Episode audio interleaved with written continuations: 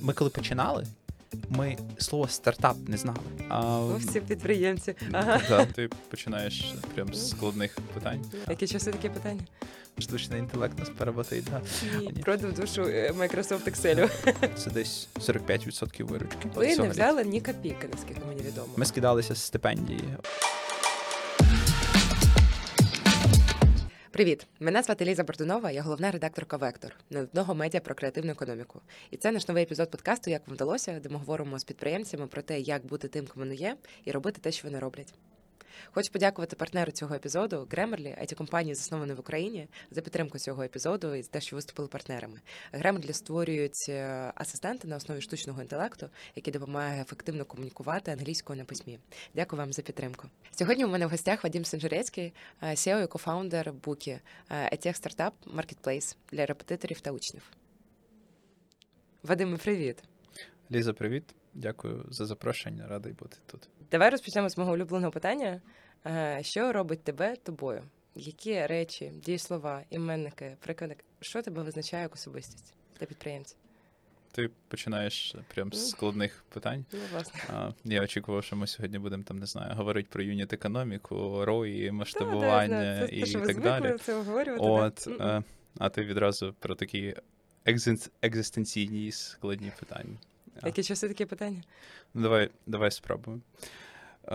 Мені здається, що мене і, напевно, більшість людей як особистостей визначають такі от три фундаментальні основи стовпа, не знаю, як це назвати.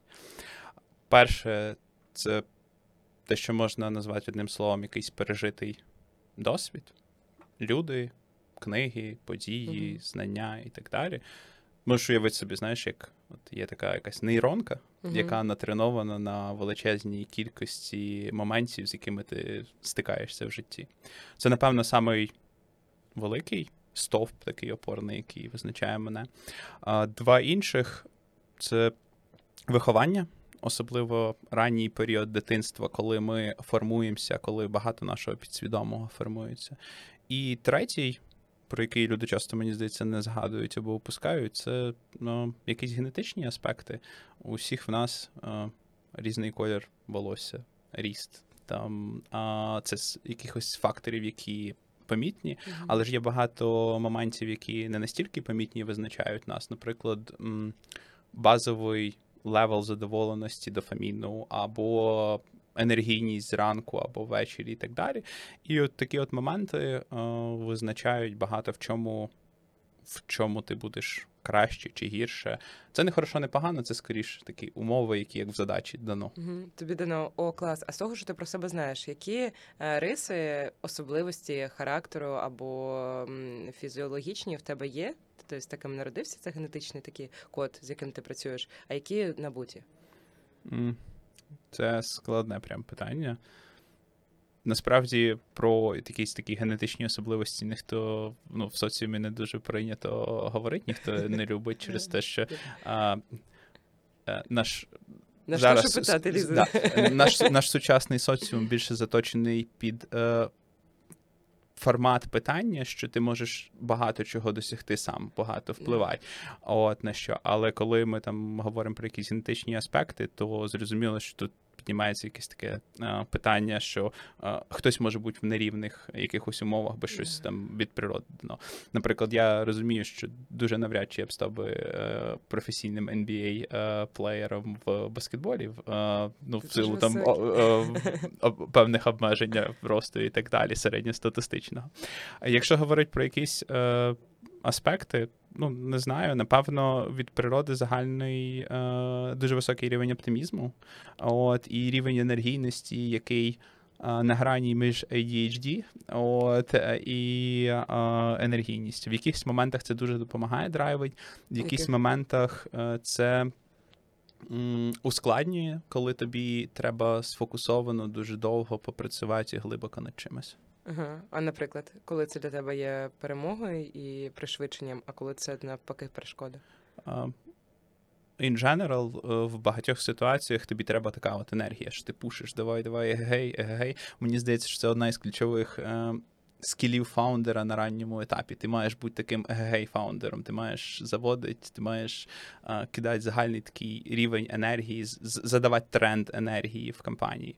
От, але при цьому ж є велика кількість задач, де ти маєш дуже заглибитися в їх суть, оскільки ну, через те, що їх не можна просто вирішити отаким от наскоком з егегей мотивації чи енергії. І в цьому, в цьому аспекті я себе вчусь якось там не те, що пересилувати, напевно, вибудовуєш якихось лайфхаки, як більше сфокусовуватися. Е, у тебе, як у Вадима Сенжецького, які є питання до себе? Про що ти себе питаєш? А в якому контексті? Особистісному. Ось зараз по життю. На цьому етапі життя. Ти став Forbes 30 Under 30 там нещодавно, американського. такий грішок. О, да, був такий е, українського. да, тобто компанія, яка зараз оперує у кількох країнах. Вісім. У, у восьми країнах, добре. Там е, в інтернетах пишуть до майже 10 мільйонів доларів виторгу. Які питання ти ставиш собі зараз, е, Вадім? Про що ми? А, окей. Стараюсь запитувати себе щось на регулярній основі. Це такий підхід якоїсь саморефлексії, коли О. ти постійно себе а, запитуєш про щось. А, є блок питань більш такого особистісного характеру, умовно, як ти себе почуваєш, коли ти це щось робиш, або коли ти ставиш якусь ціль, або коли ти ставиш якусь задачу. От е, є більш прагматичні е, питання, наприклад. А я справді маю ось це робити, а це найвищий пріоритет, а це найбільший ауткам. Е, В мене такий дуже рої oriented підхід. Рої для тих, хто можливо не знає, return of investment. По суті, питання зводиться до того, а чи найбільший це повернення на інвестиції в конкретний момент часу, що я роблю. І питання повернення на інвестиції це е, мається на увазі не обов'язково фінансові інвестиції. Інвестиції будь-чого, твоїх зусиль, твого часу і так далі. і так далі. От е, максимально постійно стараюсь запитувати, а чи дійсно те, що я роблю, е, генерує максимальний ауткам, ну, тобто максимальне рої е, мого вкладеного часу і зусиль. Питання якогось пріоритету. Мгм. Чи дійсно я роблю зараз те, що найбільш пріоритетне? Мгм. І як ти собі останнім часом відповідав на це питання, і в чому був пріоритет? Дуже залежить. Давай, давай ближче порядку, з робочого, а, напевно. В роботі а, все впирається до якоїсь дуже верхньорівньової цілі. На сьогодні е, вона в нас будувати маркет-лідера в всій регіоні, в Європі і в цій регіоні, зокрема, тобто Central Eastern Europe. І виходячи з цієї цього high-level цілі, ти вже е, ставиш питання: а те, що я зараз роблю, конкретно зараз, це дає найбільший там ROI positive ефект або найбільший ауткам в напрямку до цієї цілі, чи не дає. От. Ну і зрозуміло, що коли ти фаундер або коли ти CEO, а ти маєш ще задаватися питанням, а чи може хтось зробить е, щось з таким же ж левереджем. Тобто дуже часто на фаундерах мають залишатися задачі з найбільшим ROI, з найбільшим там ауткамом, але при цьому такі, які не може, він не може делегувати.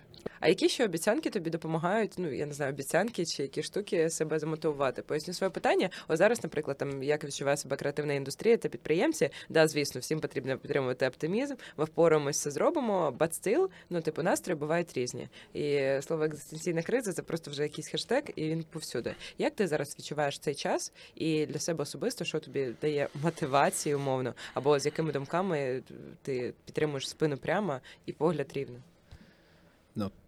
На, на рахунок спини прямо, я прям випрямився і погляду вперед. Це таке е, дискусійне питання. Окей, е, давай е, спробуємо. Всі ми трошки сутула собака, Да, да, знаєш, да. вже наприкінці цього року, але Да, Давай, спробуємо.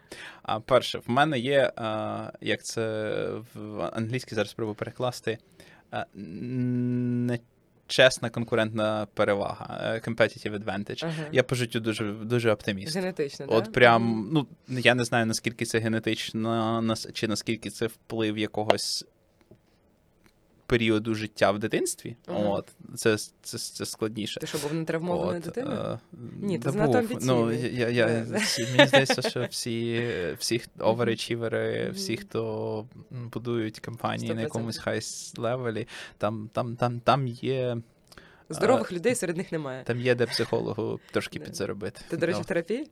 а, колись трошки. Ну, а, за- за- зараз, е, за- зараз я можна сказати, що я непогано саморефлексую. От, Окей. і задаю багато питань. Так, повернемось до нашого о, блоку з приводу там Як хаків? Да, і так далі. Перше, я доволі оптимістична людина, як сказав, і це дуже допомагає. От, і по тому, що я бачу, багато підприємців е, теж в середньому, напевно, більш оптимістичні, ніж песимістичні, іначе ще вони б не починали. Довго там не е, протрималась би. Да. Ага. Треба розуміти, що це як конкурентна перевага, так і мінус.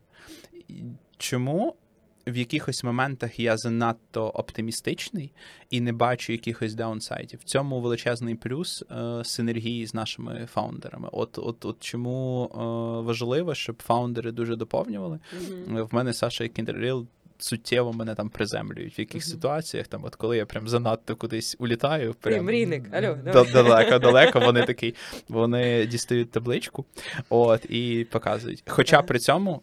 Я супер е, людина. Я ну, закінчував фізфак, для мене таблички, і це, це моя душа. Excel, Google таблички, це, це, це десь всередині. Продав душу е, Microsoft Excel.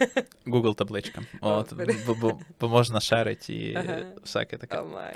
А, да. А, з приводу а, другий пункт. Психологія працює так, що коли в тебе трошки щось виходить, тобі більше подобається те, що ти робиш. Тобі більше щось подобається, то, що ти робиш, ти приділяєш більше уваги, більше виходить. І от запускається отак оцей маховик, і е, ми його запустили вже доволі давно. Тобто, коли в тебе доволі велика компанія, і ти оптиміст, в тебе завжди є щось, що від що, що хороше. Ну, ти там десь щось виграв, якусь нагороду. Ти вас там десь виручка виросла. У вас там не знаю, виросла виручка в якійсь Румунії. Це може бути абсолютно малю, малесенький відсоток від загальної, але ти дивишся от в цю конкретно таку сфокусований е, е, момент з приводу виключно Румунії. Ти такий вау, це круто! І в тебе дофамін уже просто вилітає в космос, і ти готовий там е, летіть, працювати більше і так далі. Да, от цей фактор теж працює. Якісь це, це те, що в народній, народній творчості було е, оквінтисовано в фразу апетит приходить під час їжі. Мгм. От коли ти щось робиш, тобі починає це більше подобатися, і так і, і оцей цикл маховик запускається. Іначе в нас була б е, когнітивний дисонанс в мозку, для чого робити те, що тобі не подобається. Да, надзвичайно важлива ця риса це вміння не залипати. Це зрозуміло, да. Тому що на, чому і чому у там, типу, в такому контексті і кон'юнктурі завжди знайдеться. А головне там за щось зачепити, щоб хоча б щось дало руху, якийсь імпульс, якась іскра, окей, і понеслись. Ще, ще є маленькі якісь такі, знаєш, лайфхаки, Ага. знову ж таки, це в контексті того, давайте ми обманемо Да. наш мозок. А, О, всі підприємці. Ага. Да, ну, трошки. А ти розумієш, що коли от не тягне, ну не, не йде прям, ну важко, важко себе е, замотивувати. В мене є там кілька хаків. Перше, це стандартна техніка помодоро. Ти собі говориш мозку, ну чувак, ну я тільки 10 хвилин. От, от просто відкрию файлик, але якщо не захочу працювати далі після 10 хвилин, я не буду. В більшості кейсів ти просто затягуєшся і працюєш. Другий момент це зовнішні фактори. Коли в тебе стоять якісь коли, коли в тебе стоять якісь обговорення задач і є якийсь певний соціальний тиск або комітмент перед іншими, ми всі дуже соціальні, якби тварини. От, і ти, ти мусиш це виконувати, тебе по-іншому немає. І це теж там пушить е, робити щось. Напевно, не самий класний прийом з точки зору менталки якоїсь, але він, е, No pressure, no да, pressure, він, він, він, він працює. А, отримати якусь легеньку дозу дофаміну. Ну, тобто, коли ти прям ніяк-ніяк. Візьми якусь супермалесеньку задачку, де ти зробиш отак галочку цю викреслив, і воно теж запускає маховичок. От е, якось, якось так. Зміна інтері... екстер'єру от е, якогось е, дуже дуже допомагає. Тобто піти в якийсь коворкінг, кафе, щось Мгм. таке Угу, Кайф. Да, щодо піти, і ти згадував про експорт. Да, зараз хочу там від тебе до бізнесу більше. Експортна стратегія. От Буки зараз представлений, ти сказав, у восьми країнах у відсотковому співвідношенні внутрішній ринок і закордонний. Скільки е, у виторці? Закордонні ринки на даний момент це десь 45% виручки. Ага. Це доволі багато, як для української компанії. В нашій системі координат це не так багато. Ми б хотіли більш диверсифіковану е, картину. Ідеальний варіант, коли найбільший з ринків не більше там не знаю 20-15% е, портфелю. е, То в такому випадку ти відчуваєш себе набагато більш гнучкішим, незалежним від якихось макро, макроумов. Але при цьому потрібно відзначити, що там за останніх два роки спочатку о, повномасштабного вторгнення ми дуже просунулись е, в цьому питанні. Ми починали десь, по-моєму, з ситуації, коли в Україні було 80 чи 85 відсотків Мгм. е, виручки було української. От тому ну, якось майже на 30% зросла доля за кордону. в абсолютних Ага. числах так. Ага, вау, окей, експортна стратегія. Зараз чимало останнім часом обговорюється питання е, конкурентоспроможності і взагалі експорту українських продуктів. Зрозуміло, у вас там і тех, і креативна економіка, тобто це не товари там е, через блок Польщі.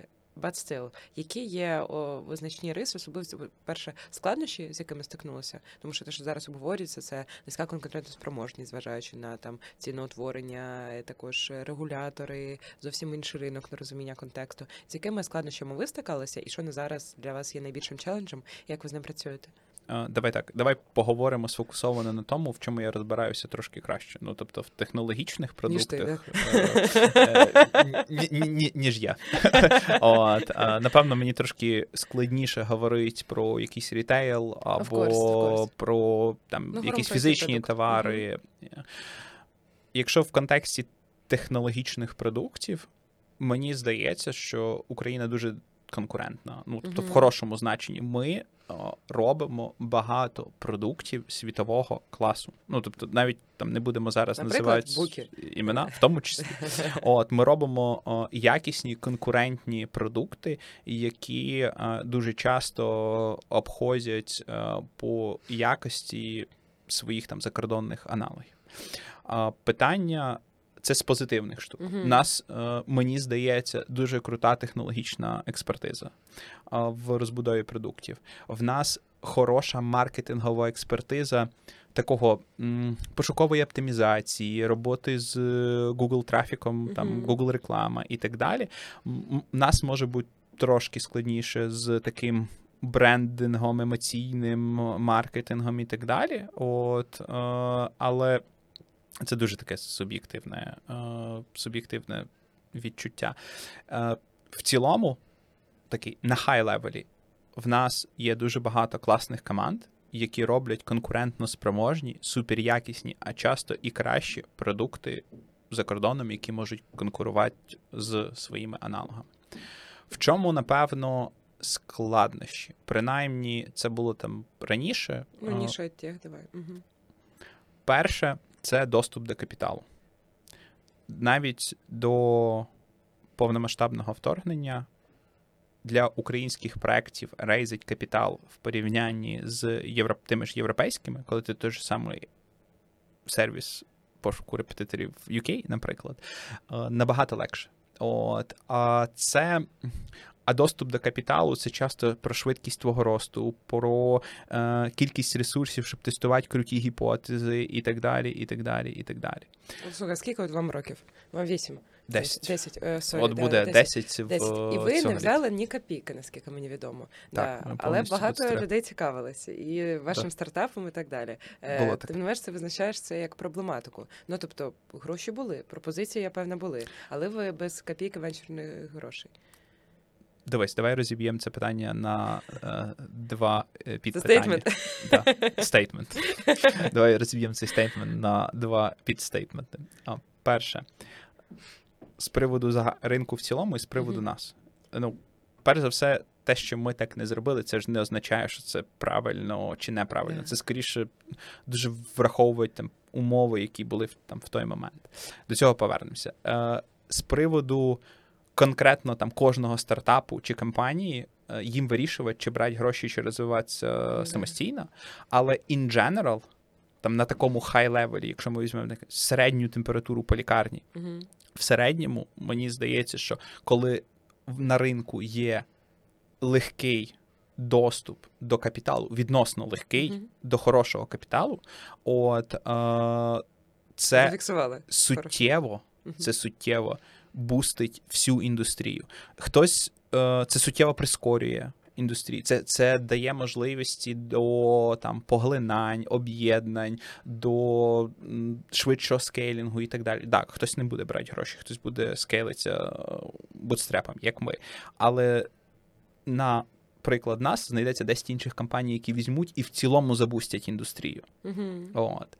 А, другий момент, а, на, навіть там повертаючись до того, що там о, була можливість рейзити, я розумію, що вона була там, ну, це було зробити суттєво складніше, ніж е, для людей там з тої ж географії UK, Західної Європи або США. Ну, бо ми там спілкуємося з більшості конкурентів і розуміємо ситуацію, ситуацію на ринку.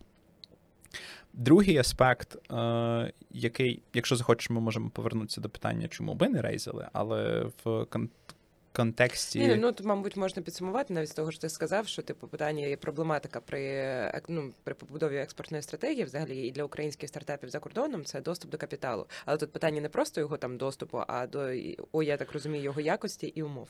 Е, давай так, а, а, вирішувати е, проблеми вирішувати потрібно по мірі їх надходження. Спочатку, Поки деньги є, спочатку пункт номер нуль доступ до капіталу. От коли він там е, буде, тоді вже Да. ми спускаємось на рівень нижче. Е, Якість, Якість, капіталу, умови, умови, там і, і, і, і, і так далі. І так далі. Ну добре, да, є така За, коли ми говоримо про капітал, е, ми не підрозуміваємо варіант, е, що там не знаю, що не за повернення тебе можуть вивести в ліс. Ми говоримо про класичний венчурний капітал, який Але ось саме цей дисклеймер це дуже красномовно говорить про бізнес-клімат, знаєш? Ні, типу, мені здається, що ну, я, я, я, я, дивись, я не знаю, не можу говорити на 100% за всіх це і зрозуміло, да. але мені здається, що в цьому плані в нас екосистема доволі ну, виросла з часів, там, не знаю, 2013-14. Мгм. Тобто є багато фондів, є багато ангелів, які умовно інституціонац... інститу... Коротше, Реалізується, да, да, да, да, да, ти зрозуміла. Е, роблять цю індустрію більш е, системною, більш схожою на західні аналоги, де е, працюють якісь зрозумілі правила венчурної гри. Ну так, так, будемо відвертими. Зараз навіть певний зворотній процес, типу е, прагнення обілити кошти. Да, типу, ми дай, будь ласка, дамо, давайте брати і так далі. Ну це теж це теж правда, і це теж важливий діалог у розрізі залучення і доступу до капіталу стартапами. Да, зрозуміло. Чому, чому, чому я і сказав цей такий умовний дисклеймер, коли я говорю про доступ до капіталу, я говорю про доступ Так. саме до е, умовно там білого капіталу, який працює по класичному венчурному е, там або private equity підході. Да, добре, цим не все ідеально. Добре, що ще з експортом? Да, це ось е, давай, така е, проблематика. Давай Мгм. повернемося до експорту. От Ага. перший блок про капітал е, ми Да. Проговорили. Давай другий блок, по тому, що я бачу в себе в компанії. Мало. Давай так. Люди. Мгм. От. І розіб'ємо це на два таких, знаєш, деревовидна структура, на дві, на дві під, підгілки. Перше, в Україні не так багато людей, які а, мають досвід продуктовий або маркетинговий в великих продуктових або маркетингових компаніях. В якихось моментах е, це і прикольно, особливо на ранньому етапі е, проєктів. Там тобі не треба людина, яка у Фейсбуці була співробітником номер е, 70 тисяч 357, бо вам процеси взагалі нерелевантні. Але в якийсь момент є таке хороше правило, що ти маєш там спілкуватися або дивитися на проекти людей. Умовно, N-1, N плюс 1 або N-2, N плюс 2 рівень відносно свого. Ну, тобто, якщо ти зараз маєш там виручку, не знаю, от умовних там 10-20 мільйонів, ну тобі взагалі нерелевантні компанії і досвід там 10-мільярдної компанії. Це настільки далеко, що ти ну, мало яких процесів можеш для себе перейняти. От Так само і е, тут. І виходить проблематика в чому? Дуже мала кількість людей, які, на відміну там від Європи і США, які вже пророблювали.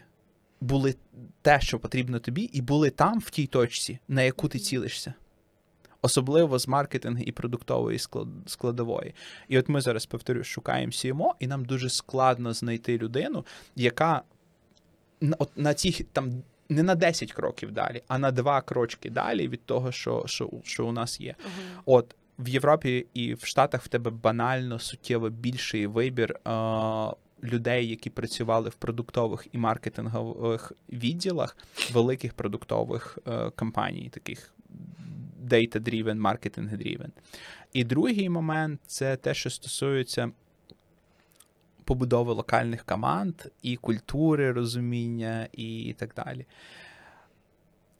Дуже залежить від ситуації, в якихось сам фаундер має розуміти культуру дуже сильно і глибоко. Наприклад, якщо це у вас єдиний ринок, ну, от, наприклад, США, і у вас особливо B2B. Я не вірю в те, що можна побудувати B2B історію з наприклад, з України там, чи з Румунії, чи чи, чи, да? да, чи, чи, чи з Польщі, ну, ага. е, і продавати інтерпрайзам, ну, ну ага. ну там, чи чи навіть середнім бізнесам. Ну, типу, це це виглядає як Unreal. А, Через те, що ну, я з тобою ми живемо в іншому контексті ну, від, від, там, відносно американців. Ми виросли на інших мультиках. У нас дефолтні налаштування а, культурні, якби від достатньо відрізняються. А ми ще заглиблюємо це тим, що ми знаходимося в різних географічних а, е, локаціях. З B2C бізнесом трошечки простіше.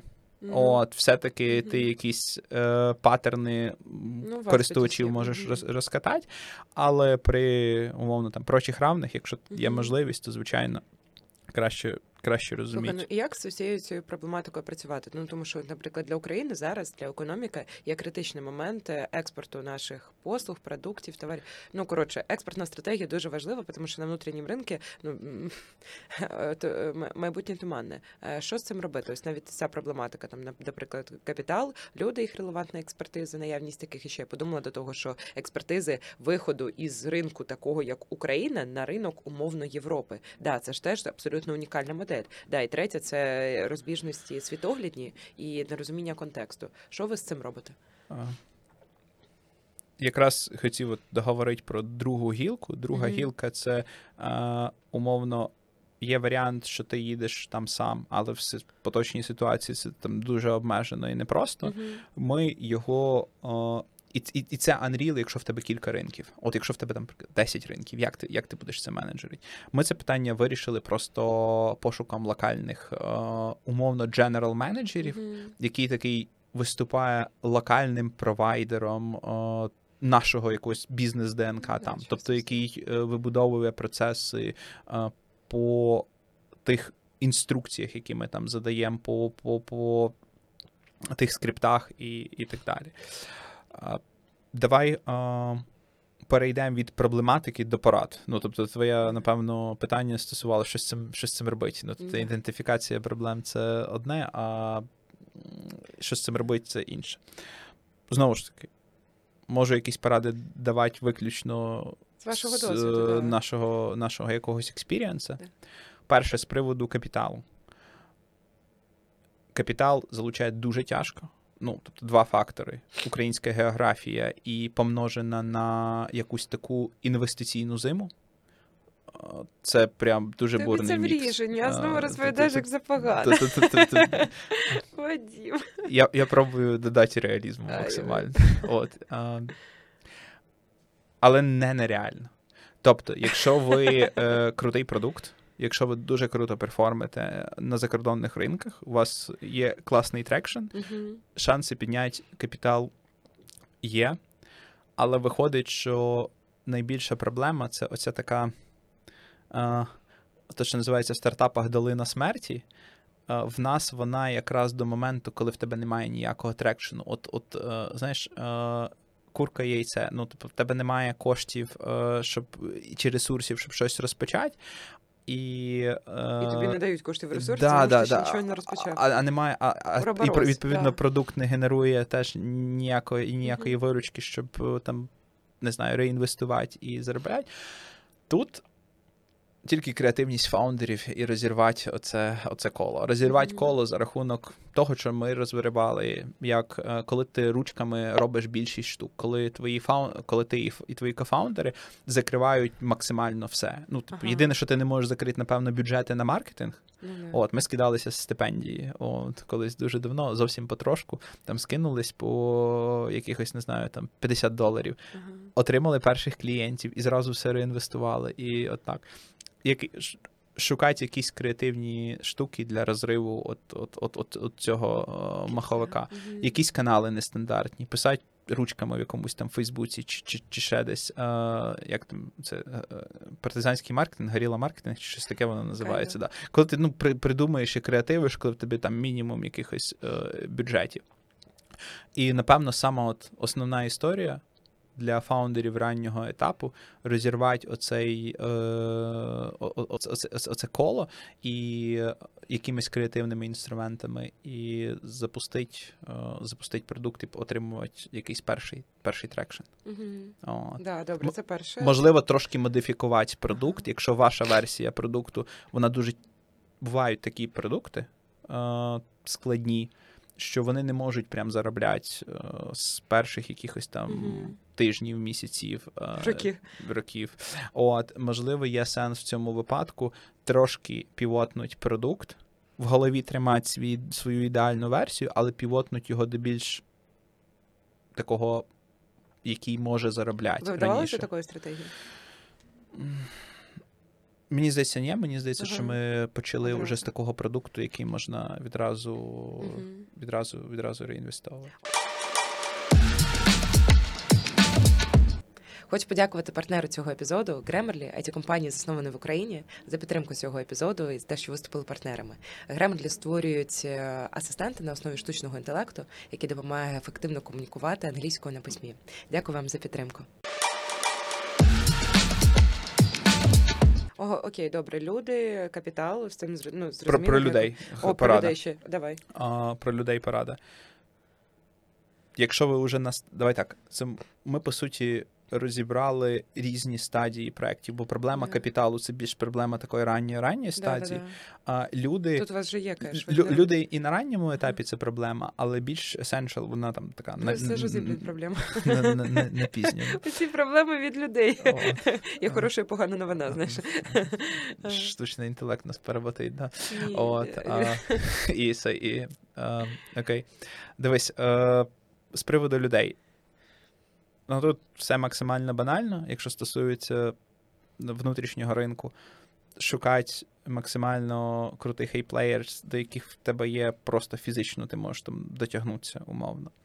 От. Хоча б на своєму ринку, так? Да, да, да. Uh-huh. А, Хтось говорить про те, що переходьте на English, перебудовуйте культуру і а, наймайте людей а, з-за кордону. Uh-huh в мене не було цього experience у на рівні core команди. Тобто, в нас немає маркетологів чи людей в продукті, uh-huh. які е, працювали там десь в великих закордонних компаніях, і вони не українці. От. Але е, в нас непоганий experience з побудовою локальних операційних команд. Тобто, в нас така структура, що є кор команда. Яка відповідає там за маркетинг, продукт, інженери, HR і так далі яка умовно як амбрела, як парасолька mm-hmm. над усіма ринками, і на кожному ринку якісь свої операційні команди. І ми прийшли до того, що основним носієм там якогось ДНК це все-таки є операційні команди. Вони на такому на фронтлайні, uh-huh. вони забирають найшвидший фідбек від користувачів, і вони мають бути носіями. От вони мають бути носіями не там не тільки мови, культури і так далі. І основна складність тут дві: перше, знайти ось цього першого general менеджера. От, да, от, от, от це момент. Ага. І друге, який потім позбирає все інше. правильно налаштувати процес, оцей такий фідбек-луп між mm-hmm. е, оцією операційною командою і командою маркетингу продукта, mm-hmm. щоб зміни або фідбеки користувачів, які відображують там якісь локальні особливості, були почуті на стороні продукту і маркетингу. Це коли я зараз озвучую, це прям звучить там супер просто, Да, але це це ніфіга не просто. вообще. Коли ви в різних культурних контекстах, причому хоча б в одній компанії, а коли ви дуже ієрархічно далеко, ну тобто це є операційна команда, там десь продукт, між ними побудувати дуже гарний зв'язок, який такий от дуже гарний фідбек-клуб, це, це, це дуже непроста задача. А за рахунок чого і ну ти які твої лайфхаки, як їх вирішувати? Хтось тобі сказав, що ми його да, гарно побудували. Ну, що? Ми пробуємо. На шляху я От, а, ми пробуємо. А, напевно, постійна комунікація. Ніхто нічого краще не придумав, особливо на етапі Surprise, surprise. да, да, да. Особливо на етапі, коли ви тільки запускаєте і будуєте ринок. умовно, ми там коли майже кожного дня. От, по тому, що там кастомери відповідають. І, по-моєму, Пол Грем говорив фаундером Airbnb щось таке. На ранніх етапах робіть те, що не масштабується. Ну, тобто робіть те, що не скейлиться. Всі хочуть робити відразу те, що скейлиться. От, а, а іронія в тому, що на ранніх етапах треба ручками вибудовувати якісь процеси, розуміння. А, бо це знаєш, як е, коли ти завчаєш щось помилково, і потім його е, екс... Масштабуєш, типу, масштабуєш. Да, от в чому проблема. Е, і ручний підхід якраз дозволяє випрацювати е, багато штук, а потім уже масштабувати. В тебе має бути від... як хто Артем, по-моєму, Бардатюк говорив, як що, що таке product market fit? Коли ти його отримуєш, ти це відчуваєш. Як, як ти прям це відчуваєш. Тобто тут основне Як я зрозумію, що ми зробили продакт Ти це відчуваєш, да, там все летить. Ти І от, е, і от, напевно, питання до якогось там product market fit, я можна там на кілька підетапів розбити. От перший якийсь такий product market fit, він получається руками. Принаймні у нас Да. на закордонному ринку. Ми по-іншому якби ще не навчилися. От. А, з цікавих лайфхаків а, ви можете завжди а, знаходити невеличких конкурентів Ага. і домовлятися про партнерство або M&A. І де фаундер е, локального невеличкого конкурента може бути е, вашим потенційним е, дженерал менеджером е, регіону і з вами е, запускатися. Це ну, типу, такі люди вже вже задрайвлені е, ростом е, регіонів. Е, як там не можу не підтвердити, не опровергнути. Да. да. Ага, Да. окей. Ми дивимося в, Ага, цю, в цю сторону. Ми дивимося в цю сторону. Ага, nice. Nice. Який з ринків, ну взагалі, які зараз результати? Ну тобто ви зросли на 45%, а, ну до 45%, sorry. Ем, і, і хто зараз лідери? Історія, яка історична Польща? Хто ще Да. гарно І, с- е, в нас виходить ситуація, що більшість ринків в загальному такому о, цьому казанку е, пропорційно тому, як ми запускалися. От історично, ну тобто хронологічно. А, І да-да-да. Польща була Україна була найперша, а Україна далі Польща. далі Польща. Да, от, от якось так. Україна і Польща зараз приблизно співрозмірні, Ага. і вони там беруть великий великий кусок, тобто там не знаю, відсотків не знаю, 70, от плюс. Ага. От, і далі йдуть всі маленькі ринки. З того, на чому ми зараз фокусуємося, це Румунія. Е, чому про те, що згадував, Верхньорівнева ціль. Все там виходячи з будь-яка стратегія і тактика будується з верхньорівневої цілі. Верхньорівнева ціль у нас будувати маркет-лідера в Європі, а з, прямо зараз це е, будь маркет-лідером в усіх країнах, е, в більшості основних країн всієї регіоні Central Eastern Europe. Мгм. І тому у нас багато фокусу зараз на Румунію. От вона непогано перформить. Якщо гіпотеза з Румунією буде успішна, то ми, скоріше за всього, підемо десь в країни поруч. Ти взагалі на цій вечірці вже 10 років. Ось да, тобі е, з достатнього юного віку там пішов це. Весь інтернет знає, скільки тобі років. просто Окей, 30. окей. Да, да, да, тобі Все. 29. Вже, вже, вже Окей. можна, вже 30. О, oh, my, вітаю! Да, да. Е, Перше, чи коли-небудь ти стикався з ейджизмом, і взагалі це ну взагалі цей концепт тобі знайомий, і як ти ставився до свого віку? Це не знаю. Ну, здається, ні. Ніколи не От по давай так, якщо перше, от е, першу відповідь ти очікуєш таку дуже швидку, яку там видає мозок по якихось емоційних згадках Мгм. і так далі. А, ні. Але це ж не означає, що його не було. Можливо, просто я не був е, розумний enough, щоб це помітити, якби і так далі. А можливо, це з-за того, що в нас B2C-шний продукт, Ага. і всім там умовно плювати, хто сидить за- по ту Так. сторону бекенда і що вони там роблять. Інша справа, коли уявимо, не знаю, ми б робили якийсь real estate е, бізнес, і коли ти приходиш до людей е, там суттєво доросліших, ніж ти, Мгм. як вони тебе будуть сприймати. Тому м, з якогось там мого досвіду особисто ні, але в мене може бути дуже викривлена картинка через Мгм. е, специфіку такого дуже маркетплейсного бізнесу. Підприємництво це купа відповідальності, багато ризиків. Ну і ще та вечірка. Чому ти взагалі під це пішов? Ну робити свою справу, там ти розумна людина, там потенційна кар'єра, е, велика тебе не чекала. Зараз теж чудово не думаю. Але просто загалом, коли ти приймав рішення у достатньо юному віці про те, що давайте мутити свою справу, е, мутити слово погане дієслово, робити свою справу, запускати стартап, продукт, скидуємо стипендію по 50 баксів на маркетинг. Е, чому? Яка в тебе була мотивація і які думки в тебе витали? Е, Навіщо? Ти ж розумієш, що зараз буде вже якась раціоналізована відповідь. Да. Теоретизована, раціоналізована відповідь, яку мій Ну. мозок е, там придумав е, за, за Може, згадаєш, як відчувалося тоді А. і як зараз? Ну, типу, раціоналізував. Є класна фраза, яка описувала, напевно, нашу роботу на ранньому етапі. А, Слабоумі і отвага. Угу. От, от, напевно, це не за того, що ми були якісь прям ну, дуже дурні чи що. А скоріше в професійній е, сфері підприємництва ми знали абсолютно нічого. Мій там Мгм. другий кофаундер, Саша, він теж з фізфака. Про ми, ми коли починали, ми слово стартап не знали. Ну, от прям взагалі, от це для того, щоб задати дефолтну точку для Ага. слухачів і розуміння, наскільки все було погано. От а з чого ми починали? Насправді все було дуже дуже банально. Ми працювали з Сашою о, Репетитором. репетиторами, Угу. і ми розуміли, що є ринок дуже хаотичний, і було б круто зробити сервіс, який е, не знаю, там може метчить репетиторів і студентів. І ми просто бачили, що інші репетитори були готові там платити за замовлення. І перша ціль була, ну тобто, перший якийсь такий майндсет, це як в більшості, напевно, підприємців, особливо не таких суперрозвинутих економік, це просто зробити твоє життя трошки кращим. Ну тобто, заробити якісь кошти, щоб е, збільшити рівень якості життя. От все дуже дуже банально.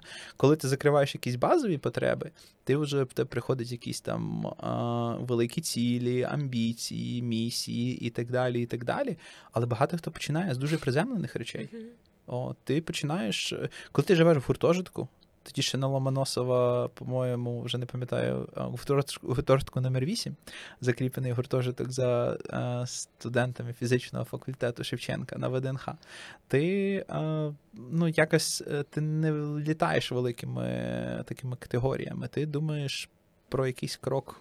Крок вперед. А крок вперед був це трошки краще життя, ніж там зараз є в тебе, ніж було в тебе в дитинстві, і так далі. Це вже раціоналізована чи емоційно чуттєва відповідь? Я б сказав би, що це дуже близько до того, як було. Угу. Просто з такого хелікоптер-в'ю з боку, Мгм. умовно, коли ти сам дивишся е, на себе. Ми тоді були все одно амбіційні. Е, є навіть. Ну, класика, травмовані, очівери, амбіційні. е, але рівень тих амбіцій все одно був е, Ну, в площині задоволення якихось базових потреб, трошки кращого життя. От, не в площині там гігантських змін світу. Як змінити світ? Да, да, Да. да. Але потім все Ага. прийшло. Ну, тобто, ти закриваєш Мгм. базові потреби, ти отримуєш якісь перші невеличкі дивіденди, першу зарплату, і твій рівень якихось амбіцій і цілей він шифтиться Да. в сторону. Ну, маховик розкручується, Да. да. такі перші перемоги, ендорфіни, ти вже трошечки розширюється погляд. і ти горизонт. починаєш уже мислити категоріями не просто оплат від репетиторів, а такий окей. Ми прийшли на дуже хаотичний ринок, а маркетплейси структурують. Наша місія структурувати е, ринок, е, ринки репетиторства Ага. на таких молодих молодих ринках. Ми це Да. зробили в Україні. Ми це зробили в Польщі. Ми зараз зробимо там це в Румунії і на інших цих. От глобальна якась ціль до лідера там в Європі чи лідера CEE. Про це на початковому етапі, особливо коли в тебе нема референсних точок. Ти ти не знаєш, чого ти не знаєш. Як ти можеш мріяти про якесь лідерство там в Європі Якщо чи якісь штуки, немає такого якщо в в тебе навіть ментальної моделі Да. такої в голові немає? Да. Звідки? Звідки? Звідки? Окей, да, добре. Е, Про підприємництво ще повернемось. Дуже хочу тебе запитати про взагалі формат репетиторства і так далі. Склалось у мене склалося відчуття, що е, культура репетиторства, зокрема там в Україні, вона дуже сильно формувалась під впливом, сильним впливом ЗНО, ДПА, підготовки до екзаменів, вступу кудись і так далі. Ну тобто, це у можливо, ти скажеш мені у військовому співвідношенні. Тобто, в більшості мені здається, люди навчаються, щоб підготуватися до якогось екзамену. Дивись, давай почнемо з того, що репетиторство це в цілому пострадянський феномен, Да. Да. якого не так освіта, багато, І відповідно ти звертаєшся до якихось екстернал джерел. так. Якого не так багато в інших е, країнах світу, і ця історія Теж, дуже до речі, про експертну стратегію. Да. Да, ця історія дуже чітко прослідковується. Ага. і підтверджує твій тезіс. Якщо ми на там карті піднімемося трошки північніше, не знаю, там Фінляндія, Швеція, Ага. от. То там з tutoring ом все не дуже good, хоча там багаті країни і так далі. Так. Чому? А, бо немає gap у. Да. Tutoring в основі своїй майже на всіх ринках зводиться до test test prep, ну тобто там TOEFL, IELTS, ЗНО, або варіанти ЗНО локальні. Допомога з складними якимись предметами дитині просто вздовж е, навчання і вивчення англійської або там іншої мови. І коли ми подивимось, то в цих країнах немає такого освітнього геба, який треба закривати. В них прекрасна англійська, вони після школи виходять там, не знаю, з C1. C1. Ну, я, я не впевнений, Ну, це там, ото зараз будуть цитувати мене десь. От, а, Ці журналісти да, це- жахливі це люди. Приблизно. От. І ти розумієш, що немає запиту. От, е, ну, він зрозуміло є. Зараз, коли я ну ж таки дисклеймер, коли я говорю немає запиту, підрозумівається, що а, пропорційна кількості населення і рівню ВВП цей запит умовно суттєво суттєво менший, або інколи навіть нехтовно малий в порівнянні з кількістю там населення умовно в Україні і ВВП України, або тієї ж Польщі і так далі. Тому long story short, ти права, е, ринок т'ютерінга драйвить мови англійська, зокрема, Ага. Підготовка до тестів і математика, напевно. Ага. От. Ну, да, ну, бо вона складна. Вона складна і багато де якби потрібно. Да, окей, да. Я е, і ось власне підходжу до питання про те, що як це буде змінюватись, тобі здається. Ну тобто, мені е, з того, що я бачу, я давно не складала якихось іспитів, екзаменів ЗНО, де було давно, але е, тим не менш там штучний інтелект розвивається, і вже є розуміння того, що ось просто банальне там лінійне мислення і вміння завчити е, відповіді на тести. От на ЗНО там була стратегія підготовки, це пройти усі тести за усі роки, і це реально допомогло потім скласти ЗНО на, на 197. А, Чи не є це застарілою моделлю, і як ти відчуваєш, це буде впливати на ваш бізнес? Дивись, е, взагалі, е, моє бачення репетиторства і репетитора як такого в сучасному світі це про два таких ключових моменти. Ми розуміємо, що інформація в тебе на кінчику пальця доступна в будь-який якби, час, абсолютно вся. Причому в такому об'ємі і якості, який жоден репетитор рівня там, доктора наук не може тобі забезпечити. Це фізично просто неможливо. І відповідно за репетитором, за т'ютером, залишається дві суперкрутих ролі, які навіть з появою штучного інтелекту, такого дуже на хай левелі, а, про як мінімум найближчі там, не знаю, роки, ми бачимо, що буде залишатися. Перше, це роль такого гайда, коли людина гайдить тебе по інформації, вона вже знає, що працює, що ні, вона знає, що за чим треба Мгм. вчити, і це суттєво економить е, твій час. От уяви, що ти захотіла чомусь вивчати економіку. З чого ти будеш починати? Ну тобто, в тебе немає опорних якби, е, точок. Да. От. Давай так, фундаментальну Ну, якусь там розумію, е- економіку, да. як предмет. Ага. А, і от задача тютера загайдить тебе, тобто Да. а, побудувати якийсь твій шлях, визначить твою точку А. Як Learning А. Development Specialist. Щось, щось Ну таке, да. так Задати твою, е, запита, запитати твою Ага. точку Б, побудувати якусь, типу, якби траєкторію, і по цій Мгм. траєкторії загайдить тебе, куди саме, що саме за чим ти вчиш. Ти ж розумієш з математики, що ти не можеш почати вивчати похідні, якісь, наприклад, не розуміючи По. Ютубу. Да. Ну, по Ютубу, напевно, можеш, але є певна в навчанні яка, якась особливо е, фундаментальних дисциплін, є якась певна послідовність викладання знань і так далі. І от задача тютера один з блоків це будь таким гайдом, який визначає точку А твою, визначає точку Б, прокладає маршрут і що за чим вчить іде. Це перший момент. Другий. А це як не дивно, багато людей недооцінює цей факт. Це момент мотивації, і це в чому програє е, будь-які апки селф-девелопмента і е, там селф-лернінг апки чи там е, штучний інтелект, принаймні зараз, вони не вміють настільки мотивувати і настільки інволвить, як вміє це жива людина. Ну тобі просто банально соромно не прийти на 9 ранку, якщо в тебе стоїть слот з репетитором, Да. і це стає Апку як хебіт. там. просто Да. ось так. От. А, це, це багато хто недооцінює цей факт, але це насправді дуже важливо в процесі навчання, мотивація. М, Будь-хто. Неважливо, яка в тебе мотивація тут і зараз, якщо вона в тебе не е, ну тобто, якщо вона не дов, не в довгій періоді часу. Я тебе, наприклад, уявимо так, що якщо я займаюся там, у мене супермотивація, я зайнявся там кілька днів по 2-3 години, а ти займаєшся по там по годині на тиждень кожного тижня. Через рік ти мене ау, от аутперформиш просто в хлам. Ну бо е, як там Atomic Habit і всяке таке воно працює. І от е, задача класного тічера підтримувати мотивацію, розуміти е, твої якісь цілі і так далі. і так далі. Ну і звичайно, там третій фактор це типу носій, носій інформації. Але оцей третій фактор він ну поглинається, він стає менш і менш вагомим а, в, в поточній структурі, але. Щоб знову там мене там десь не цитували і не казали, що там в ті- тічери не мають нічого знати. Ага. А от коли перший момент ми формуємо гайдлайн, траєкторію і які пункти, що за чим вчить, викладач, який не розуміє хардово, ну тобто якихось Ну, е, знань, він не може класно сформулювати оц, оц, оцей шлях. І, і він не може порекомендувати, що за чим вчить, якщо він сам глибоко там не розуміє математику, наприклад. Ага. Тобто знати матеріал потрібно, я це не говорю. Але от дві ці ролі стають essential для тічерами, Ага. для тічерів. І тому ти думаєш, штучний інтелект не забере вашу роботу. А, це важко. А, Передбачити? Важко прям передбачити, я думаю, для всіх. Ми зараз для себе в горизонті там найближчих п'яти років не бачимо, щоб він, щоб штучний інтелект забрав оцю саме кор фічу заняття один на один. В Ага. контексті мотивації там і вибудови гайдлайна. Але при цьому ми бачимо і ми стараємось використовувати його в тих сферах, які він топ: генерування якогось контенту, вправ, допомоги в генеруванні е, оцього шляху, який знає, якісь підпункти там доповнить, якісь, якісь скеджули і так далі.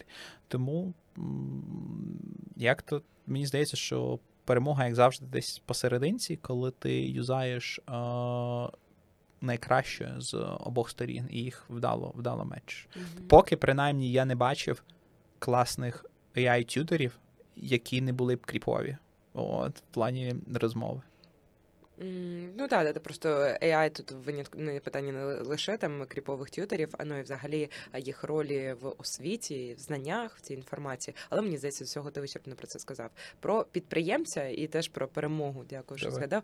Власне, ем, зараз у нас етап трансформації, і от я питаю це майже у кожного гостя. Мені дуже цікава перспектива того, е, яку роль у підприємців е, свою особисто ти бачиш у цих трансформаційних процесах.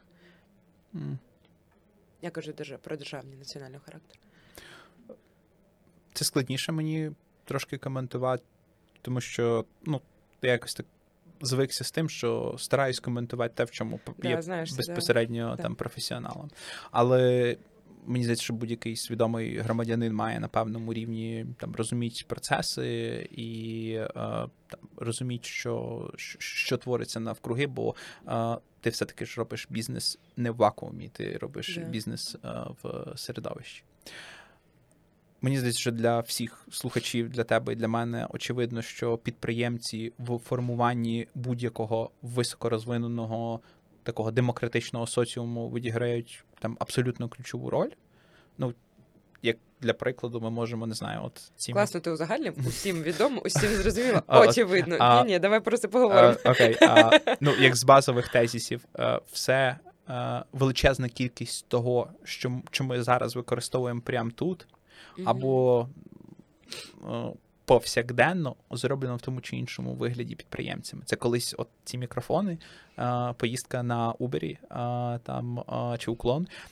Це колись була ідея. Ну тобто, це була колись чиясь ідея, бажання, амбіція і так далі, яка трансформувалась в те, що оточує нас. Мгм. І якщо ми задумаємося так, порефлексуємо, то все, абсолютно майже все навколо нас в тому чи іншому вигляді було зроблено е, підприємцями. Мгм. І це вже визначає е, їхню якусь е, критичну, критичну роль. Другий пункт величезна кількість робочих місць. Ну тобто, маховик економіки запускається тоді, коли є велика кількість робочих місць, де люди отримують хороші зарплати. Вони йдуть, е, витрачають ці хороші зарплати на каву або Мгм. на тістечка, от і так далі. Це створює більше робочих місць, і от так закручується е, ма- ма- такий маховик розвитку економіки. А економіка essential для будь-якого суспільства. Ну, розпад радянського союзу якраз говорить е, дуже красномовно про те, що е, там же економічні проблеми стали прямо в таку основу основу. Ну і багато нерозвинених якихось там м, країн в першу чергу впираються в економічні проблеми. От. А, Бо економічні проблеми це часто незакриті базові потреби, Мгм. їжа і безпека. А коли в тебе не закриті базові потреби, тобі дуже складно думати про щось е, велике. Звісно. От, от чому мені здається, в бізнесу основна задача вижити. Мгм. От, як би це е, там не звучало, о, можливо, трошки пафосно, трошки емоційно, але для багатьох бізнесів е, задача, особливо в Україні, зараз це вижити. От, це...